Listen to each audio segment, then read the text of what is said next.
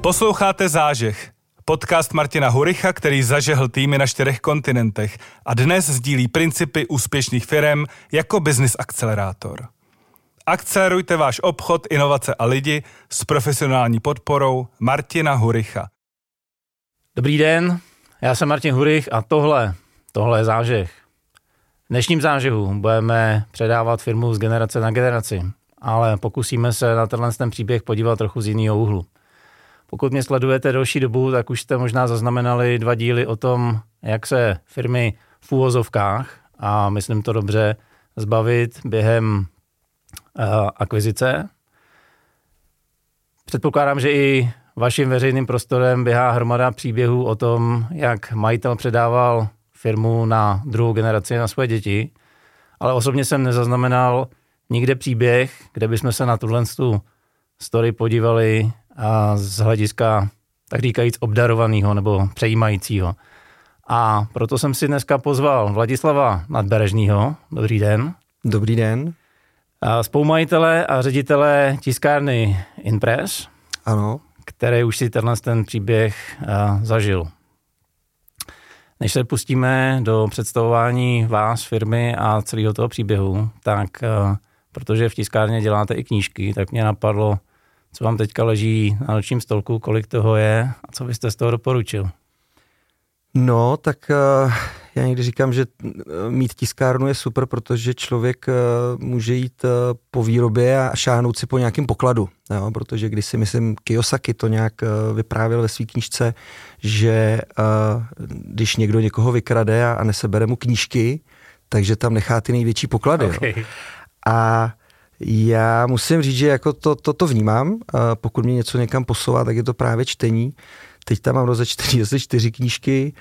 Jednu úplně přeskočím, to by bylo hodně dramatický, ale mám tam Kaizen, krásnou knížku, mám tam teda i učebnice do školy a mám tam hodně Robina Šarmu, to strašně moc doporučím, je to, je to mm, hodně příjemný čtení pro osobní rozvoj. Okay. Takže, takže, tak. takže práce i v posteli?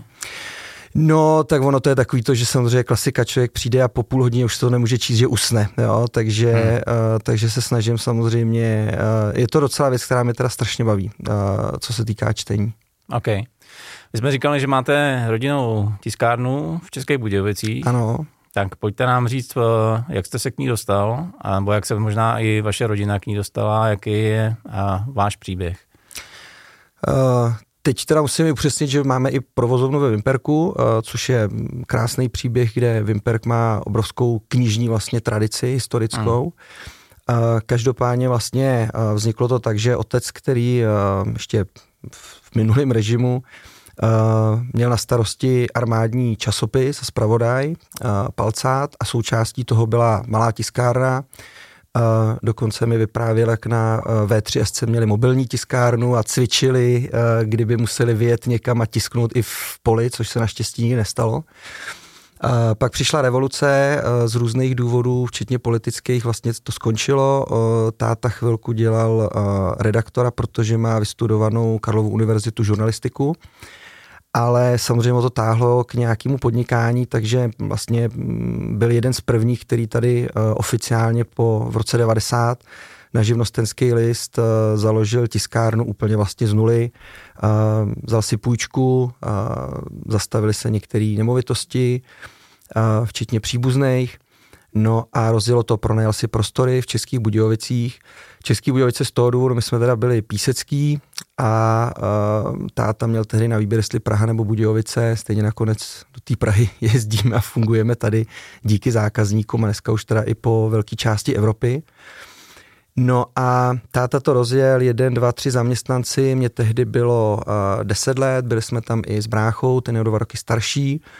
A postupně se přidala i tehdy mamka, takže od těch, řekněme, deseti let, v tom roce 90, uh, eh, jsme tam postupně brigádničili, až jsme se postupně učili všechny technologie a, a postupně si i prošli celou firmou. Uh, kolem roku 2000 uh, byla teda myšlenka, protože už jsme tam fungovali nějakou dobu a chtěli jsme, chtěli jsme se řeknu víc začlenit, tak přišly první myšlenky, jak nějak tu firmu předávat a vytvořila se akciovka, fyzická osoba pokračuje teda dodnes. Postupně jsme k tomu přidali i chráněnou dílnu, chráně, provoz vlastně pro zaměstnávání zdravotně znevýhodněných. No a v tom roce 2000 byl takový první pokus o to předání, kdy vlastně jsme tam byli s bratrem a ještě s maminkou, ale nezafungovalo to ze spousty důvodů. Nejprve vlastně nás opustila mamka a potom po několika letech vlastně jsme se rozešli i s bratrem, takže zhruba od toho roku 2008-2009 fungujeme v uvozovkách pouze s tátou. Pro ty pro ty, kdo zažívají rodinné firmy, tak ví, že prostě počet dva je ten eh, nejlepší optimální, protože samozřejmě já teď uh, velmi zkracuju ten příběh, zažili jsme si spoustu, spoustu pozitiv, spoustu negativ, ke kterým se určitě dostaneme.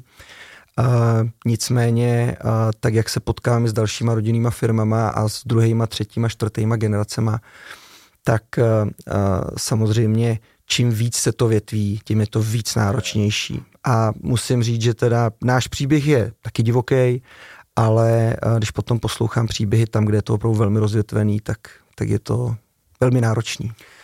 Já jsem v přípravě našel větu a tady ji radši ocituju. A někdo to po tátovi prostě převzít musel.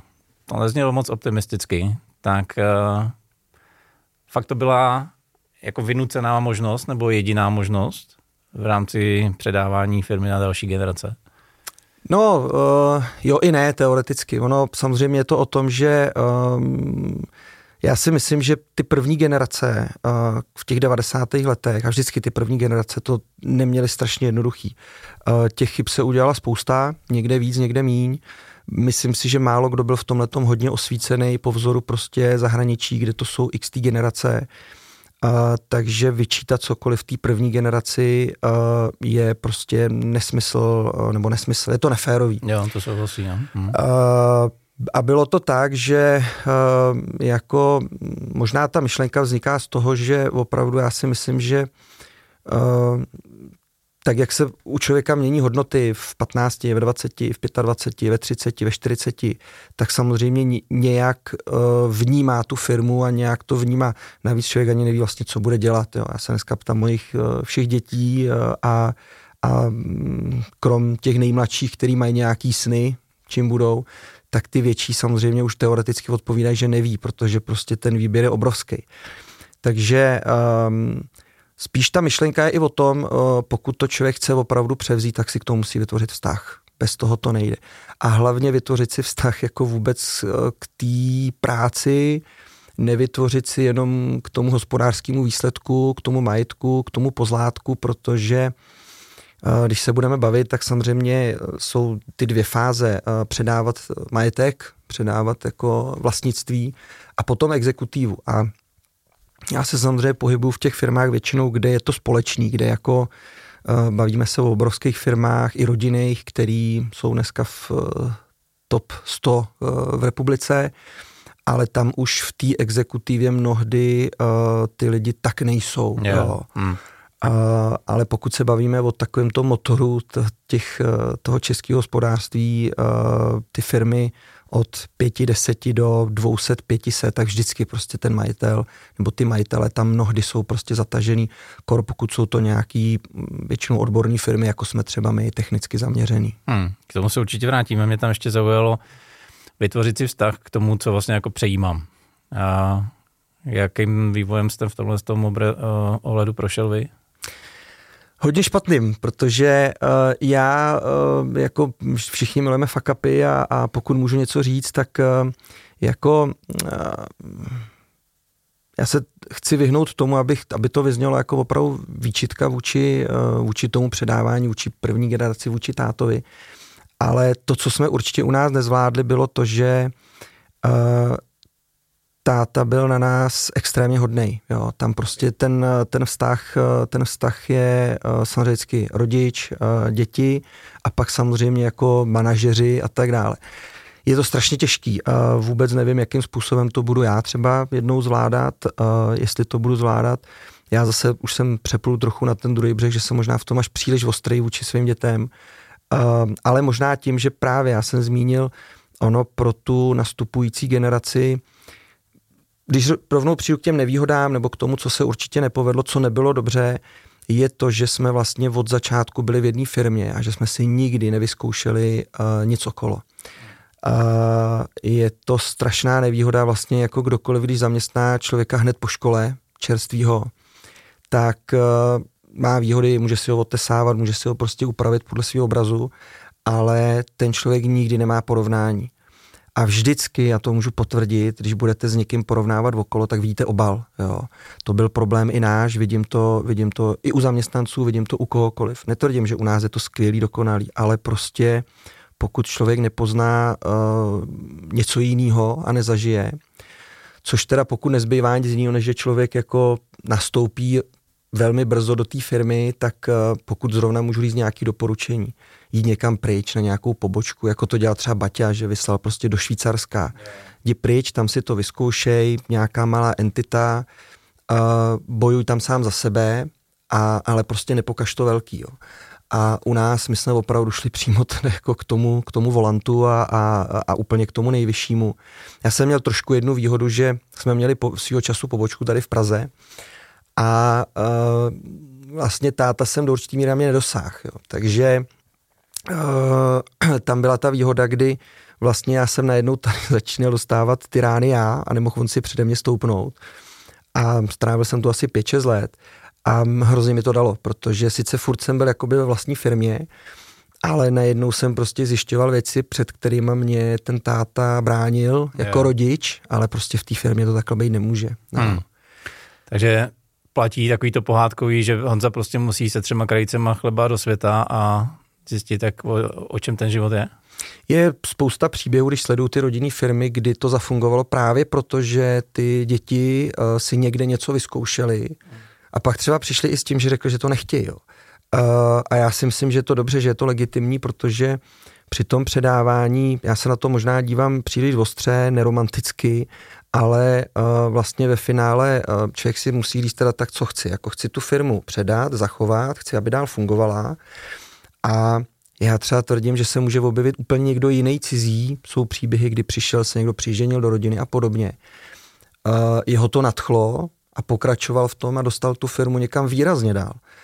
A nebo opravdu i někdo cizí, to znamená tam opravdu pak teda se bavit jako s těma dětma a naučit je majitelování, to znamená, aby uměli aspoň tu firmu spravovat, teda najímat si manažery a tak, což taky není jednoduchý.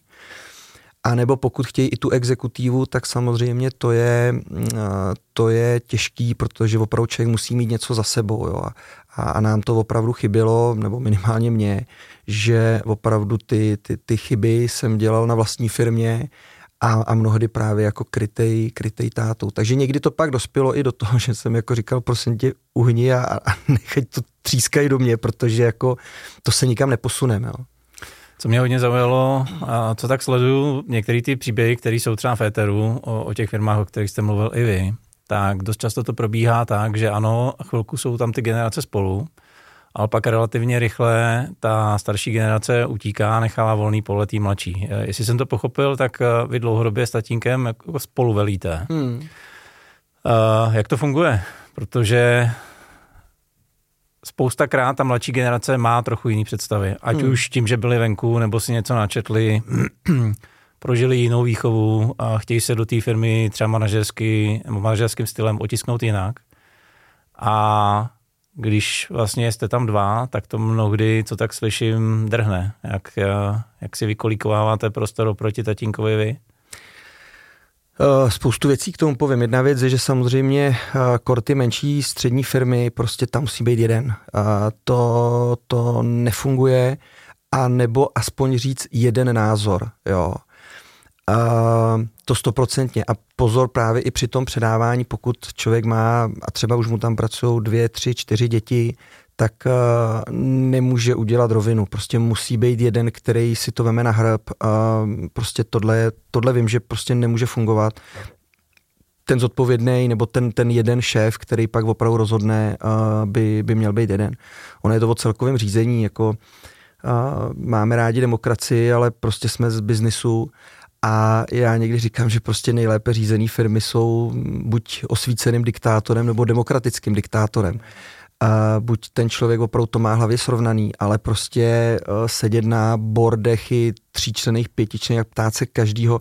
Je dobrý opravdu od každého si ten názor vyslechnout, ale prostě demokraticky se řídit nedá. Jo. Myslím, takže, že jste teďka do toho hodně píchnul. Takže jako, uh, já vím, že je to těžký téma, ale prostě uh, záleží opravdu, jaký ten šéf je a opravdu můžeme mít myšlenky a pokud opravdu budeme čekat na názor úplně, nebo ne na názor, ale pokud to může zhatit opravdu nejposlednější člověk i skvělý myšlenky, tak je to prostě špatně za mě. Uh, pak ta firma není pružná a každý ji předběhne. Nesmí se to zvrhnout, nesmí ten šéf být opravdu blázen, despota, ale to opravdu říkám, musí to být osvícený, osvícený diktátor.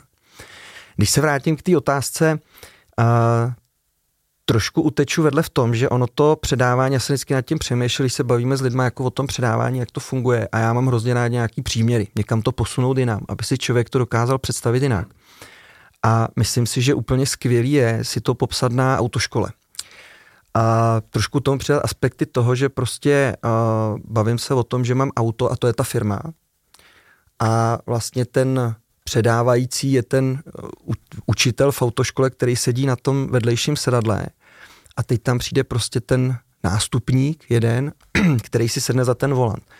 A tohle doporučím každému, aby si tuhle situaci dokázal představit, uh, jak tomu předávajícímu, tak tomu uh, přebírajícímu, protože samozřejmě teď, když se vžiju do toho předávajícího, tak on má prostě to svoje auto 20-30 let, má tam ty svoje, tamhle to má odřený, z téhle cesty tam, zná to, prostě zná všechny detaily, zná to úplně perfektně, tady má pověšený ty CDčka z 90. pod tím zrcátkem a tak dále, prostě tyhle ty příběhy No a teď mu tam samozřejmě přijde to dítě a ty byla teď jako co to je tady, jako vůbec, jako se zblá. Jo, a, teď, a teď začnou ty konflikty, jo.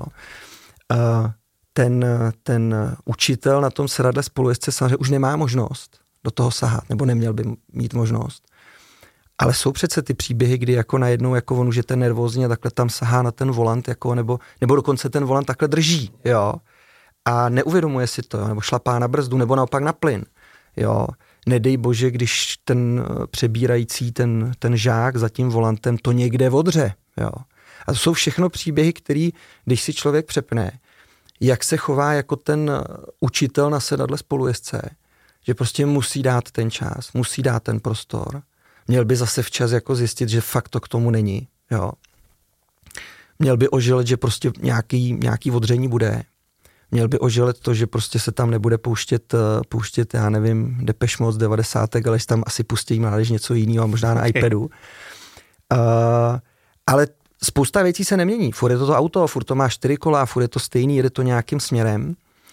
A když jsem to popsal takhle, tak to ještě dám o level vejš, že uh, co si taky spousta lidí neuvědomuje při tom předávání, a nebavíme se jenom o rodinné firmě vůbec, management, že ono to vlastně není auto. Pokud zaměstnáváte lidi, tak jste autobus a v tom autobuse s vámi některý lidi jedou. Nebo jo, máte tam ty zaměstnance, kolegy a tak dále. A oni vás slyší, oni vás vidí, kam jedete, jak jedete, jak to řídíte. Jo. Uh, taky samozřejmě podle toho, koho si do toho autobusu vezmete. Jo. Budete tam mít lidi, kterým je to úplně ukradený a hlavně, když tam budou ty počálky a tak dále ale budete tam mít lidi, kteří dokonce by se těšili za to si sednout za ten volant, jo. Jak to řídíte, to je hrozný, jo. Takže to jsou všechno příběhy, které se můžou dít, můžou vlastně na těch sedadlech těch spolujezdců sedět eh, ty další rodinní příslušníci.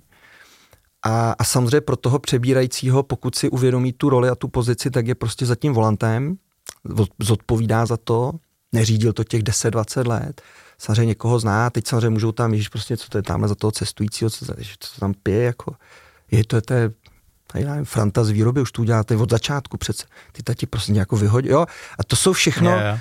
příběhy, který je dobrý si to takhle představit z pozice toho uh, učitele i z pozice toho žáka a možná na tomhle si vlastně uvědomit, jestli to vůbec bude fungovat, jo.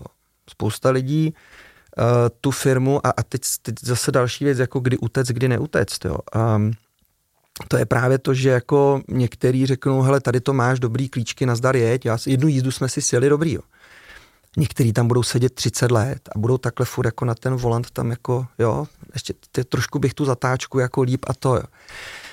pro obě strany je to strašně těžký. Uh, pro obě strany je to strašně těžký, proto taky je dobrý uh, oddělit i samozřejmě nějak rozumět to majetnictví, uh, protože samozřejmě už tak nějak jako, hele, teď už to není přece jenom tvoje, to, koupil jsem si ho já, teď samozřejmě jako v rámci toho předávání bych určitě doporučoval, uh, že ty děti to nemají dostat zadarmo. Jo, podle mě to nefunguje. A prostě to musí být přebírající velmi osvícený. Myslím si, že musí být takových 35, 40, aby si dokázal uvědomit, co vlastně vůbec přebírá. Jo. A zase na rovinu uh, budu střílet do vlastních řád, říkám to podle našeho, kdy opravdu tu hodnotu znám až po té, co jsem si tam opravdu natvrdo odmakal těch 10-15 let a nemůžu počítat uh, nějaký brigády, že jsme tam běhali po hale a, a organizovali brigády a tak. Prostě ten vztah k tomu ještě nemohl úplně být. A, tak uh, teprve, až když jsme zažili první prohry, první pády, první, já nevím, nějaký ztracený peníze a investice, a pak si člověk něco koupil nově do firmy, protože to vydělal. A říkám, tyjo, tak teď už si toho konečně jako vážím, jo, ale Předtím to trošku bylo taky, jako když dáte mladýmu uh, Mercedes nebo Ferrari a, a prostě on vám z toho udělá oktávku. Jo. Yeah. Neváží si toho.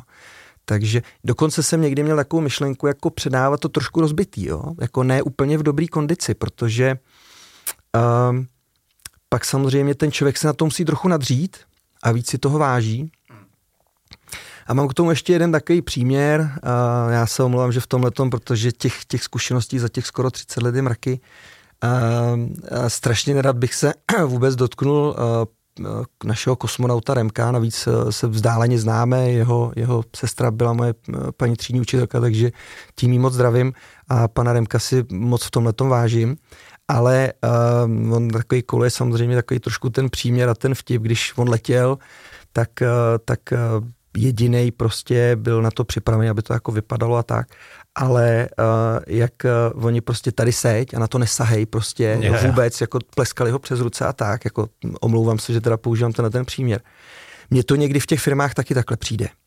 Že prostě, hele, tady se posáď, seď, hlavně jako do ničeho, nebo jsou to ty extrémy, jo, kdy ono je to opravdu strašně těžký, jsou to ten extrém, hele, seď, tady jsi ředitel, teda, ale prostě nemluv do toho, my ti to nalajnujeme. No, i kdyby ten přebírající byl sebelepší, tak tohle ho nemůže bavit. Hmm. Jo. To nebaví nikoho ve firmě. Jo. Takže musí se člověk připravit ten předávající na to, že to bude bolet, že to zaskřípe, že to nebude zadarmo.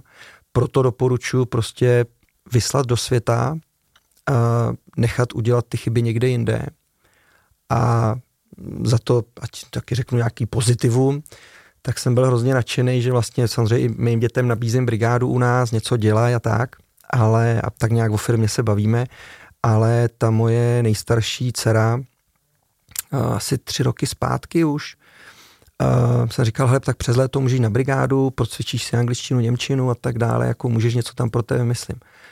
A byl jsem vlastně hrozně nadšený z toho, že mi to odmítla a šla prostě do hospody na plác uh, za prvý majetnicky, protože řekla, že tam dostane víc, což jsem rád ale prostě vyzkoušela si něco úplně jiného. Yeah. Jo.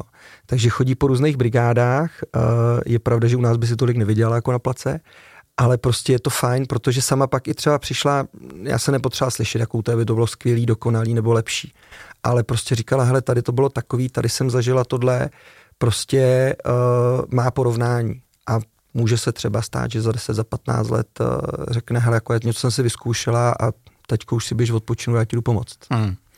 Já se s dovolením vrátím zpátky od té autoškoly, protože jsme trošičku utekli uh, od minimálně půlky té mojí otázky. Hodně jsme se bavili o tom, co má dělat ta předávající strana. Hmm. Já jsem se zároveň ptal, jak si kolíkujete vlastní prostor, tak možná se pojďme podívat na to, jak když sedím v té autoškole, jak už si trochu asertivně říct, že já už to umím a táto prostě už nekoukej do toho svého zpětního zrcátka, nešlapej mi na, ten, na, na tu brzdu a na ten plyn, už můžeš na tom spolujezdeckém uh, křesle v klidě usnout a já tě k tomu moři dovezu úplně, úplně v pohodě sám. Hmm. Jo, jak to vlastně vzít z té nástupnické strany. Takže trochu mi přijde, že ty příběhy jsou, dlouho jsem čekal, dlouho jsem čekal a jak si možná o to, no jak už jsem jednou říkal, a jak si o to říct. Jak se cítit ready, že už hmm. jsem v té situaci, kdy byť ta oktávka už je trochu uh, odřená a možná, že ta první generace, uh, trochu se mi teda tomu nechce věřit, ale schválně ji uh, před tím předáním trochu odřela vozeď, aby to nebylo tak jednoduchý pro mě, tak uh, jak prostě říct, že už ji chci řídit já. Jenom tam řeknu doplně, protože zažil jsem jeden příběh, který mi vyprávěli, že právě jako předávali, uh, předávali ze zakladatelské generace, byly tam asi tři, čtyři rodiny, předávali to na nástupnický a přesně právě, to už bylo, já nevím, nástupník 40 let, jo. A řekli mu, hele, ono to perfektně funguje, hlavně to nepodělej, jo. Yeah. No jako to je výborný start pro toho nastupujícího, jo. Takže jako um, toto fakt radši nepředávat. Když se teda vrátím k otázce, což někdy je pro mě problém, to se omlouvám, uh, tam, je, tam je, je potřeba mě v tomhle tom hlídat. Eh, no, tam, tam je to o tom, že ten nástupník, uh, jak říkám, já si myslím, že už musí mít něco za sebou, musí mít zkušenosti a na obou stranách musí jít ego stranou. Ego a veškerý prostě tyhle ty vlastnosti, které prostě si budeme dokazovat, že za mě to bylo lepší, za tebe je to lepší. Uh, ty mladí, v čem děláme chybu, je to, že samozřejmě uh, jsou věci, které se nemění. Nemění se vztahy, nemění se lidi, nemění se lidský povahy. A tudíž jako neustále říkat, hele, my to teď tady prostě převrátíme, ale ono to do určitý míry není nic převratného, to je v každé firmě, když přijde nový ředitel, tak uh, samozřejmě jako lepší jsou evoluce než revoluce. A v tomhle případě ten nástupník jako musí mít pokoru musí prostě se zbavit toho ega a uvědomit si, že přeci jenom ten člověk tam předává kus, kus svýho já. Co bych nedoporučil je tlustá čára. Já jsem to v jednu dobu udělal, teď zase půjdu jako do konkrétních fakapů a vlastně přepnul jsem to do toho módu nás mladých, hele, teď tady je prostě výsledovka, tady je tohle, to skvělý, dokonalý čau, jo. A musíme si uvědomit, že my jednou taky budeme starí a uh, budeme žít v některých technologiích, ve kterých žijeme dneska. Bůh ví, jaký technologie uh, v komunikaci. Furt to bude o komunikaci, ale samozřejmě teď to máme jiný. Můj táta je v tomhle skvělý, protože furt jde na Whatsappu, na Skypech a tak, někdy nás velmi překvapuje. Takže, takže to, ale samozřejmě um, oprávně on nemůže stíhat to tempo, jo, prostě to, to nejde, to zase řeknu, je potřeba, aby si opravdu ta předávající generace uvědomila, že prostě to tempo nemůže, ať nesoupeří, jo. A ať ta přebírající nechce dokazovat, hele, já jsem skvělý. Prostě, kdyby tu ten táta byl ve 40, tak mě možná třeba utahá a prostě zničí.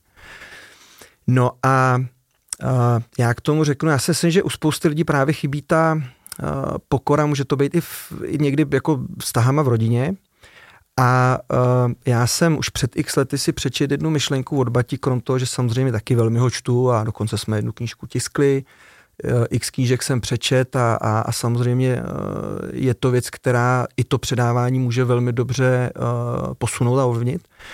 A jedna z věd, která říká se spousta myšlenek, ale tuhle tu málo kdy od ní uh, slyším a musím říct, když jsem si ji přečet, tak mě to vlastně řeklo, takhle já víceméně žiju a, a, a je to fajn pro tu právě nástupnickou generaci. Baťa kdysi prohlásil, to v jeho knížkách, že uh, už v pozdějším věku prohlásil vůči svýmu tátovi, a teď si to dejme do kontextu vele úspěšného Tomáše Bati versus jeho táta, který xkrát zkrachoval a nikdy neudělal takový úspěch jako on. Tak uh, Baťa kdysi napsal, že uh, když mi bylo 20, tak jsem si myslel, že můj táta je největší, teď to vypípáme, když mi bylo 30, tak, eh, tak eh, jsem si občas s tím tátou sednul a pobavili jsme se. Když mi bylo 40, tak jsem hodně s tátou konzultoval. A v 50 jsem se, teď doufám, že ty datumy tam moc nedostřelím, ale myšlenka bude zásadní. A, a v těch 50 jsem opravdu s tátou spoustu věcí konzultoval. A já musím, že jsem k tomu taky dospěl, že přestože uh, jsme s tátou velmi odlišní, což bude taky velký téma na povídání, tak, uh, tak uh, prostě dneska, dneska tomu říkáme hrozně mentorství, koučství a tak dále. Ale před časem jsem pustil dětem tanec vlky a možná bych to taky doporučil, protože pro obě, pro obě generace, pro tu předávající a nastupující, je tam jedna zásadní scéna a to je, kdy uh, ty mladí indiáni chodí do té do tý rady starších, jo, do, toho, do toho stanu, jo, kde sedí ty starý indiáni a uh, dneska tomu říkáme coaching, mentoring, cokoliv, ale oni tam přijdou, ty starý nic neřeknou Oni se tam ty mladí jako vykecají, odchází, no jo, to vy máte pravdu. Ne? Jo. a uh, je to super, ono to tak funguje, dneska si za to draze platíme kouče, mentory a tak. Uh, mimochodem, uh, k tomu se taky dostaneme, že je to určitě super věc na, na nějaký takovýhle předávání, pokud opravdu se člověk nedokáže dohodnout. A pokud k tomuhle ten mladší dospěje a uvědomí si, že opravdu s tou předávající generací, ať už to dělali hůř, líp, jakkoliv, tak prostě furt mají nějakou zkušenost, uh, nebo si někoho najít i mimo firmu, tak prostě uh, strašně vás to posune, ty, ty předávající. Prostě nenechávejte to na sebe a, a co nejdřív si buď z toho svého táty, maminky udělejte nějakého mentora, kouče a zapojte ho. Já se vrátím k jedné té věci, že opravdu Uh, já jsem si hrozně myslel, že když jsem tátovi takhle dával ty výsledky na tom papíře a že bude hrozně spokojený a tak. Dejte si s ním jednou za týden aspoň kafe, oběd, večeři, něco. Pokud vám to třeba i jinak nefunguje jako rodině, že se úplně nemusíte, že já nevím, táta lítá na golfu nebo naopak furt sedí na zahradě a, a něco kutá, ale sedněte si a proberte to. Oni to hrozně ocení a, a, a my potom, eh, až to za 10-20 let budeme třeba předávat, tak to taky stoprocentně oceníme. Čísla jsou dobrý, ale chce to k tomu trochu jako tu emoci říct, hele jo, tati funguje to, je to dobrý, nebo tohle nás trápí, možná jak bys tohle to řešil. Uh, ono to souvisí taky s tím, že člověk eh, strašně nerad se cítí zbytečný. Jo. A když ta nastupující generace řekne, hele, tak dobrý, teď už nám to funguje, už si teda někde lítejte na tom golfu, uh, jako jsou, jsou předávající, který to tak udělají, ale nemyslím si, že je to dobře, dokonce jsou ty příběhy, kdy se právě velmi rychle vrátí. Jo. A mnohdy se právě vrací velmi negativně, ty hele, já si to tady dál a prostě teď jako ty to tu vůbec, jako jak to tu děláš. Jo. Měla by tam být symbioza, a teď se, pardon, konečně vrátím k té otázce, jak to tam má fungovat. Ne, šéf musí být jeden. Uh, šéf musí být jeden a jeden názor. Ideálně to prostě i říct, helejte se, tak jako připravujeme, na to, připravujeme to na to, říct nějaký pevný datum. Ono je to hrozně nepříjemný pro to okolí, pro ten autobus. Jo, jestli prostě ty lidi najednou, pokud tam máte dobrý lidi kolem sebe, který tam nesedí a nekoukají jenom prostě, že se nějak vezou, ale fungují s váma, jo, tak uh, oni to samozřejmě pozorují, oni vás poslouchají. Eh, pokud se chováte blbě a, a, a hádáte se a dohadujete, tak samozřejmě o to dřív vám z toho autobusu zrovna ty nejlepší můžou vystoupit. Ty, co se povezou, zrovna ty nejhorší tam budou nejdíl. No a když samozřejmě víš, že tam perete o ten volant a teď to řídí, tak oni vlastně ani neví, za jakým řidičem mají jít. Uh, teď vy to strháváte doleva, on to strhává doprava, dokonce tam přibíhá ještě nějaký další potenciální řidič a tak dále v tomhle minimálně pro to okolí musí být jasno. A pokud není jasno a pokud uh, ten mladý chodí a za zády říká, ty jako ten táta, jako ty bláho, a nebo v obráceně, tak já neříkám, že by se mělo nějak jako pochlebovat nebo to, ale musí být jednotnost. Pokud v tom nebude, tak uh, prostě dřív nebo později nabouráte. A nebo jedete prostě kličkujete, hmm. nedojedete nikam. Takže dojet na pumpu, předat si, předat si volant a dál. Uh, když tak přibrzdit a prostě, nebo takhle, no, dojet si na pumpu, dát si tam to kafe a uh, to je správný při, příměr, už jsme v těch Přibržďovat ne, to jsem jednou Přibržďovat ne, přibržďovat ne, to samozřejmě najednou ty zbystří a ty bláho, nás předjíždí tady ten autobus se, a tohle. No. Mně se tohle jednou stalo. Hmm. Ještě v dávných devadesátkách jsme takhle jeli poprvé do Alp na liže a řidiči si předávali autobus za jízdy. No, ano, tak je dobrý opravdu dělat team building na pumpě a u kafe. To jako souhlasím, protože za jízdy, za jízdy by to byla divočina. Ano, může se, proto ten příměr, jako který mě kdysi napadl jako v tý, eh, při tom předávání, tak eh, a furt ten autobus berte jako firmu, eh, prostě pokud s ním nabouráte, tak, tak prostě s ním nabouráte. No. Vy jste zmínil, že možná je dobrý nápad si k tomu někoho vzít, nějakého průvodce tím vlastním předáváním. Vy jste někoho měli? Uh, víceméně máme teď uh, a, a měli jsme a uh, určitě to doporučím, dokonce um, to jsou někdy věci, se kterými mi přijde, že se lidi jakoby neradi pochlubí, nebo to, že jsme všichni jsme jaký ty jako egoisti nebo gerojové, že to všechno zvládneme sami. Um, já jsem v tomhle tom poměrně otevřený, že nemám problém to říct, pokud to někomu pomůže. Jo, je to dobrý, pokud si vezmete někoho zkušeného, nezávislého, který uh, udělá toho, řekněme, mentora, tak eh, dokonce řeknu, že ušetříte spoustu peněz a spoustu nervů. Když potom slyším ty příběhy uh, a když už je to potom rozvětvený a tetička, sestra, tohleto a pravnuka to, tak, uh, tak samozřejmě, když to pak poslouchám, říkám, tyjo, kde vůbec máte čas jako na práci, na podnikání, nebo na tu exekutivu, jo. Nebo vy vůbec nedáváte té firmě žádný směr, vám to nikam jako nejede, ty lidi vlastně neví, kam mají jet. Jo. Tak uh, je dobrý a musím říct, že jsem spozoroval za posledních x let, že pokud to někomu funguje, tak většinou tam někoho takového má i na samotný seberozvoj nebo na samotný nějaký sebekoučing. A může to být i ten, řeknu, ten, ten, ten původní majitel. Ale vracím se, šéf potom prostě musí být v úvozovkách tlustá čára od prvního první to prostě řídí uh, tady Vláďa nebo Ivan a Ivan sem bude chodit, uh, bude tu mít určitý úlohy a tak dále, uh, tak to vlastně máme dneska. Jo. Uh, ono mimo jiné v rámci té rodiny, pokud máte dobrý vztahy, tak samozřejmě já dneska jsem strašně rád za to, že tam ten táta, ať už jakoby z pozice toho, že si dáme někdy to kafe, ať on ví, že ten čas na něj si uvolnit není jednoduchý, čímž se mu v tomhle tom neustále omlouvám, ale a, a samozřejmě, když je prostě potom ten stres a to a, a tlak, tak, tak najít si ten čas opravdu není jednoduchý vzájemně. Navíc i on je velmi aktivní pořád. Ale uh, máte tam prostě vlastního člověka, který pokud zažíváme ty, nebo zažíval jsem i ty příběhy, uh, že uh, si tam rodina navzájem různě kradla, přesouvala a tak dále, tak když od tohle úplně odbočím, tak prostě furt tam máte vlastního člověka, pokud vám ty vztahy fungují. A to je to nejskvělejší, protože tam máte dalšího člověka, který za tu firmu kope mnohdy skoro zadarmo, jo, protože prostě k tomu nějak soucítí, má k tomu ten vztah. Uh, a neměl by se bát přijít i říct nějakou zpětnou vazbu. Je to samozřejmě těžký, je to, ono, uh, zase když použiju příměr, extrém je vždycky jednoduchý. Není, není těžký uh, zhubnout, není těžký slousnout. Co je těžký, dlouhodobě si udržet nějakou váhu. Není těžký to přesunout na toho mladého. Není těžký prostě to zase vrátit. Ale dlouhodobě udržet, proto samozřejmě pokud já někoho obdivuju, tak firmy, které opravdu přežily desítky let. Jo. Vystřelit s nějakým startupem, uh, OK, chce to prostě ten, ten interval, ale vystřelit se startupem, to je, to je sprint, to je krátký, to, jako, to, to vydržíme, prostě obětujeme všechno okolo.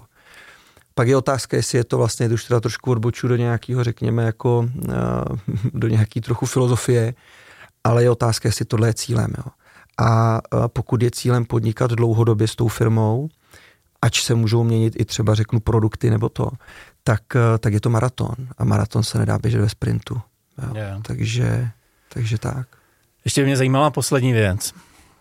Vy už teďka určitě přemýšlíte, co s tou firmou a jaký případně předat nebo nepředat další generaci. My jsme se tady bavili o tom, že na jednu stranu nesmí být moc velký tlak od toho předávajícího na toho přejímajícího, aby ho člověk, eh, řekněme, nevystrašil, aby si ten dotyčný, který tu firmu má pře, eh, převzít, vytvořil vztah a že to trvá teda nějakou dobu udělat si nějaké zkušenosti. Z, vaší zkušenost, z vašeho pohledu, kdy je třeba dobrý začít komunikovat eh, do dětí, že je tady tahle možnost, že to nebude jednoduchý, že teda musí někam na, na vyučenou, ale kdy vlastně jako to nástupnictví začít připravovat, aby ve finále to nebylo za dva roky musíš, i když nechceš. Tak záleží na věku předávajícího, přebírajícího, záleží samozřejmě, kolik má člověk možností. Uh, já sice, protože mám čtyři děti, tak mám docela výběr, ale uh, zatím to tak nestavím. Já uh, si myslím, že opravdu ideální čas pro pro toho předávajícího samozřejmě um, myslím si těch 50 do 60 to minimálně nastartovat a do 65 předat. A pak klidně tam něco dělat, jo? nebo, majit, nebo dělat toho majitele a tak dále. Ale ono to pak přeci jenom táta mi to vždycky říkal, prostě po 60 to už pak jako uh, tam nemůžete být v té exekutivě. To už je prostě, pokud to má jet, pokud to má šlapat, tak buďte rada starších, ale ale jako řešit to, zažil jsem x případů v 70, v 75, to je neštěstí, jo, to, to, to, to jako toto radši opravdu střelte a, a dělejte, dělejte něco jiného, protože uh, ty velké firmy je to neštěstí, vidím některý ty lidi uh, v tom starším věku, bohužel, budu upřímný, myslím si, už pak i ztrácí tu soudnost hmm. a už prostě žijou, žijou v minulosti když se vrátím k těm dětem, uh, připravovat v úvozovkách od malička v tom, třeba na ty brigády, uh, otevřeně se, nic před nima neskrývat, otevřeně se bavit i o těch pozitivech, aby viděli krom těch pěkných aut uh, nebo, nebo v úvozovkách dovolení, aby viděli i ty negativa, že to stojí ten čas, aby si vlastně mohli vybrat, jo, protože samozřejmě uh, ta doba, uh, teď žijeme v blahobytu dlouhodobě, to znamená, uh, a pokud uh, má být někdo úspěšný, tak to nejde v blahobytu, to znamená, teď ta doba není úplně ideální na to ty děti připravovat, protože na ně musíte být přeci jenom ostřejší. A na druhou stranu, co rozhodně doporučím, hlavně investujte do vzdělání a do kvalitního vzdělání u těch dětí. Ať opravdu si projdou, projdou si někde jinde nějakou firmu mimo brigády, rozhodně nechte doma dřepět. Znám ty příběhy, poslouchám prostě z těch devadesátek, kdy jsem slyšel ty první předávající říkají, no, já jsem pracoval na to, aby moje děti už nikdy nemuseli pracovat. Jo. To jsem slyšel a to je, to je obrovský neštěstí. Trošku to byl takové jako myšlenka u nás ve firmě a je to neštěstí. A myslím si, že asi Warren Buffett říkal něco v tom smyslu, že jako um, chci předat dětem tolik, aby mohli dělat cokoliv, na co si usmyslí, ale nikdy ne tolik, aby nemuseli dělat nic. Yeah. Hmm. A je to těžký, je to těžký boj, kor v těch, řekněme, trochu bohatých rodinách, kterým se daří. Musíte být ostrý, nesmíte to připustit. Hezky se mi to teď tady jako povídá, ale vím, jak je to v tomhle složitý. Proto doporučuji prostě tlačte je na brigády, ať nic nemají zadarmo. Někdy říkám, radši s nima bojujte ve věku 10 až 30 let, než s nima bojovat 30 až 60. To na to nebudete mít energii. Jo.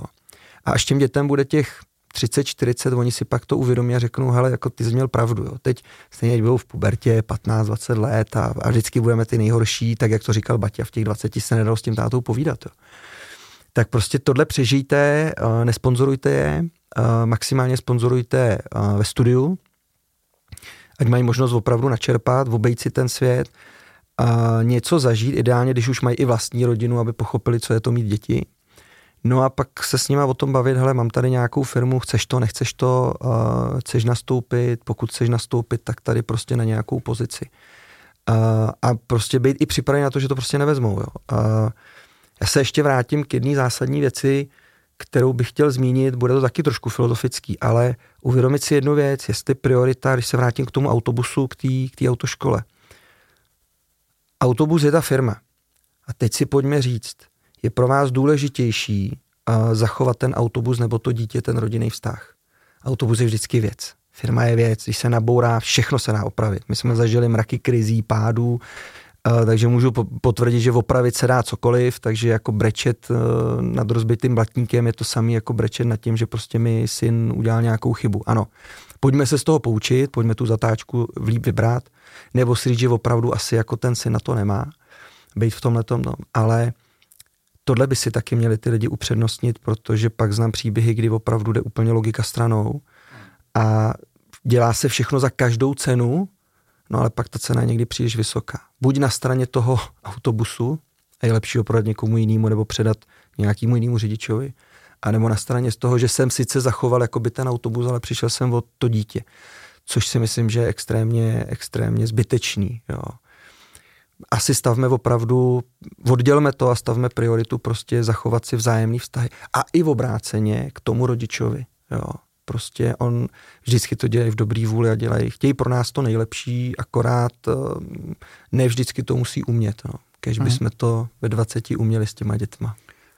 My tady v zážehu vždycky to povídání se snažíme schrnout do nějakého materiálního desatera, sedmera, kolik toho jde. Dokážu to vymáčknout i z vás pro posluchače a diváky. Materiální desatero? Aby to nebylo 20 v případě. Ne, ne, ne, prostě uh, nějaký soupis bodů, a který dáváme jako přílohu tady tomu podcastu, jak na předání firm z pohledu obdarovávaného, případně uh, z pozice nadberežních, aby ty, co nás dneska poslouchají nebo hmm. se na nás koukají, a aby si z toho dokázali něco odníst, možná vylepit na nástěnku a začít se tím řídit? No, eh, když bych to měl schrnovat ego stranou a veškerý tyhle ty eh, vlastnosti, které máme v sobě. Já, já, já jsem nemyslel to no. teďka tady, ale jestli to dokážeme sepsat a vlastně strčit tady někde nahoru okolo téhle epizody, tam, kde zrovna nás dotyční poslouchají nebo koukají. Určitě, určitě, určitě. A budou to vlastně nějaký tyhle ty věci, které jsme tu říkali. No. Hmm. Já proč jsem vás přerušil? Hmm. Já místo klasického závěru, který tady dělám, a bych to chtěl dneska zači- ukončit a možná trochu humorně a možná trochu genderově nekorektně. Mm-hmm. A mně se hrozně v přípravě líbila vaše poznámka, že je důležitý se prodávat. Ano. Proto mě to zaujalo, že my tady hodně probíráme obchod. A vy říkáte, že v každém správném obchodním týmu musí být dlouhoná blondýna a starší pan s buřinkou nebo s kloboukem a ostrý mladý střelec. Tak uh, jak to pochopit? Tak, jak to pochopit? Uh, ono to i vyplývá a zase to trošku stáhnu k té rodinné firmě, protože uh, samozřejmě v té rodinné firmě jsem dělal všechno, od výroby, od strojů a tak dále, včetně biznisu a většinou samozřejmě i ty majitelé drží uh, hlavně obchod. A uh, jedna z věcí, která mě poučila, byla to, že prostě uh, já, táta měl spoustu kontaktů, já jsem je chtěl navázat, ty lidi mě vůbec nebrali. Okay. Jo. A, já jsem musel zase odhodit to ego a když jsem tu zakázku od nich chtěl, tak jsem prostě zavolal, řekl jsem, helejte se, já za vámi přijedu státu. Jo, jasně, přijďte. A to byl úplně jiný jednání. Jo. Takže já jsem ho tam přivez, oni si spolu probrali. Proč? No, protože ten člověk prostě byl o 20-30 let starší a on mě nebude brát. Já dneska ve svém věku už se hrozně blbě, podlinkově dívám, když mi někdo něco nabízí a je mu 20-30 let, uh, biznisově přijde protože vím, že bohužel nemůže mít ty zkušenosti. Bude v něčem nabušený víc než já, co se týká třeba vědomosti o věci, ale nemá ty zkušenosti. A vlastně ten biznis to v tu chvíli kazí. A tu větu, kterou jsem tam prohlásil, tak uh, myslím si, že jsem ji načerpat, načerpal od uh, Víta Bárty z věcí veřejných, což si myslím, že ať už se můžeme bavit o čemkoliv, tak biznismen určitě úspěšný byl. A já to vnímám tak, že on uh, tímhletím business modelem pokryl uh, vlastně celý portfolio. My jako firma máme strašně široký portfolio a, a i naši zákazníci jsou uh, 25 letý, uh, třeba mladí, draví lidi v reklamních agenturách versus státní zadavatel klidně opravdu 60-70 let. Jo. A na to nemůžete mít jednoho univerzálního člověka. A to prostě nefunguje, protože obchod je o emocích, to můžu potvrdit. A uh, prostě, když vám tam ten člověk přijede, tak, uh, tak to. No a teď samozřejmě tímhle tím popisem, pokud budete mít prostě v týmu tyhle ty tři lidi, tak opravdu pokryjete. Pokryjete, hmm. pokryjete prostě pána s buřinkou, pošlete prostě do těch, mezi ty nakladatelové davatele, který prostě si s ním hezky popovídají a úplně jinak ho přijmou. Dlouhonohá blondýna, omlouvám se dáma, může to být i bruneta, prostě atraktivní dáma, prostě má, má, to, má to svoje místo a funguje to, protože prostě budou uh, ješitný chlapy, který prostě budou fungovat jenom na tohle. A znám to ze spousty, ze spousty případů. Mimochodem na, na, mě to moc, na mě to moc nefunguje, na mě spíš pán z buřinku, protože já jsem analytický, takže jako já už to beru jako blbou zástěrku, když někdo takhle přijde. A uh, prostě nějaký mladý střelec, který prostě já už dneska, kdybych uh, šel do agentury, tak uh, už bych tam skoro potkával svoje děti a, a jako myslím si, že by mě ne úplně brali. Takže to je opravdu pokrytí celkového trhu. No. Takže když to nějak zobecním nebo snažím se z toho udělat nějakou poučku, měl bych svého obchodníka ladit uh, k té cílové skupině, aby to vyzrcadlo té mý cílové skupiny. Jednoznačně, protože bude to líp, bude to líp fungovat, bude přijímaný. Pokud samozřejmě někdo má uh, produkt, IT, Eh, tak, uh, tak samozřejmě většinou třeba to budou mladí lidi, jo, ale když si vemu i ty velké značky, které uh, prodávají, já řeknu, Košík nebo Alza, jestli to můžu takhle zmiňovat, tak samozřejmě oni musí cílet na různé skupiny, protože tam nekupují jenom 20 letý jo, a customizují. Takže moderně bych to nazval customizace podle Víta Barty, prostě pán s buřinkou, dlouhonová blondýna a, a, a mladý střelec. Děkuji moc. Bylo to velmi příjemné povídání. Já moc děkuju, taky se mi to líbilo. Tak jo, a skončil další díl, tentokrát jsme probrali a, hlavně předávání firm z pozice, jak já říkám, obdarovávaného nebo toho, kdo přejímá. A pokud se vás zaujala i metoda výběru obchodníka nezávisle nebo možná doplňkově k jeho hard skillům, tak si do vaší firmy a i já se omlouvám ženám Vyberte svoji dlouhonovou blondýnu, aby vám to možná začalo fungovat o něco málo líp než teď. Pokud jste to poslouchali až sem, tak vás poprosím jako tradičně o lajky a odběry tam, kde právě posloucháte. Určitě mrkněte na moje webovky www.martinhurich.com lomeno zážeh, kde bude slíbený bonus. No a já už vám jenom držím palce a přeju úspěch. Díky.